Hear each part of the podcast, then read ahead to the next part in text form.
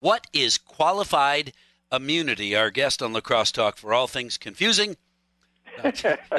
and you, is a little confusing too, Mike. You, uh, there's a lot of vagueness to it. I'm right. just going to read some of the things I picked up. Okay. A legal term, federal law, and U.S. Supreme Court decisions have established it.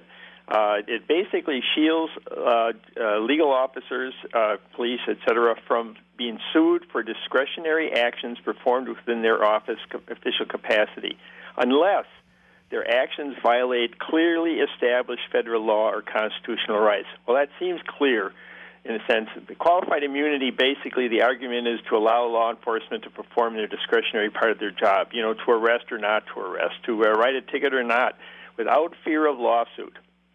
Uh, the police, as you well know, have uh, to make split decisions on, on a wide variety of things. And by the way, the vast majority of police around this area are uh, are uh, four-year graduates of college. It kind of tells you how smart you have to be these days. Sure. Uh, but courts and juries are very reluctant to overrule these split decisions, and the result is.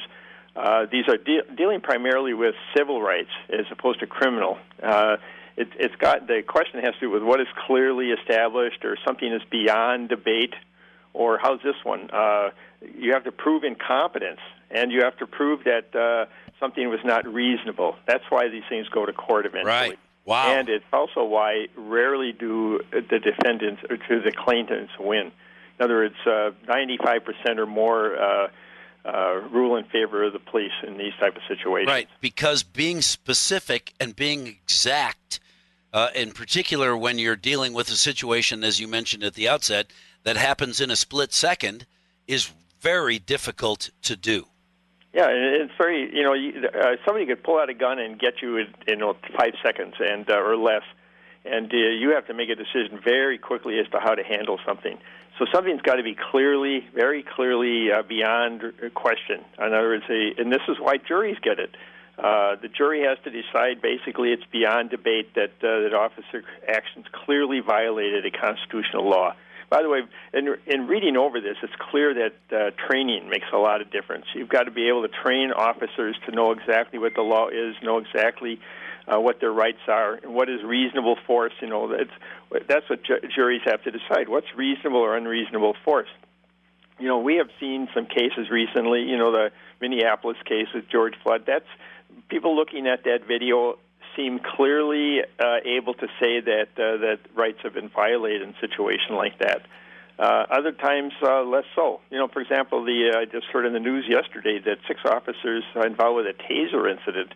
I think it was Tennessee or Kentucky. I'm not sure uh, they've been fired basically because the video clearly showed that uh, they used excessive force in the situation. Sure. Well, but it's got to be clear, and it, frankly, in a lot of situations, it's just not that clear. Right. Well, unless you have videotape, which obviously makes uh, makes it clear, uh, very difficult to decide what was going on in the uh, in the mind of the individuals involved. Having gone through police academy uh, myself a couple of times, I recognize even when I know I'm not going to be shot dead. When you're put in a scenario to make a split uh, a second decision, it's really difficult to make the correct decision every single time, which is why police officers are not, are not told uh, when they answer the question, just shoot him in the leg. You don't have to shoot, you can just shoot him in the leg.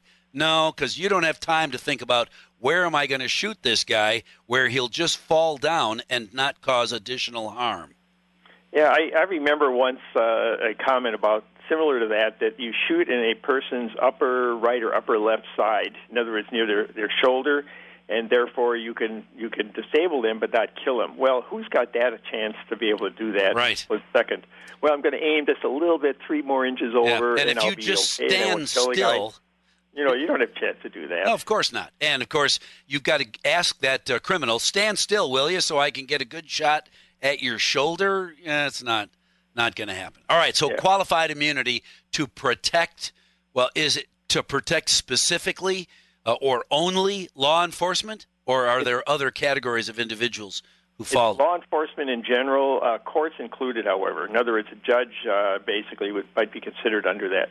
Qualified ah. means exactly that. It's not absolute immunity. It's not uh, total immunity it's qualified under certain circumstances. And the court, Supreme Court, has generally been the one that's decided things. What what constitutes uh, uh, reasonable qualifications and what doesn't.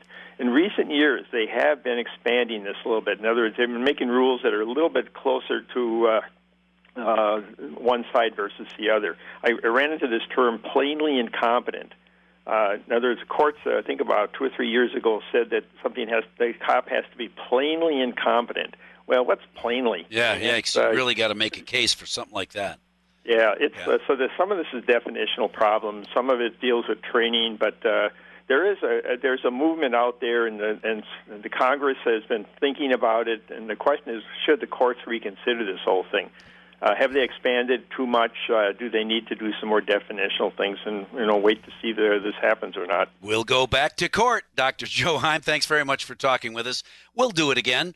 I appreciate your research this morning and helping us out understand, even though there isn't one clear and definite answer. That's La Crosse Talk on WIZM.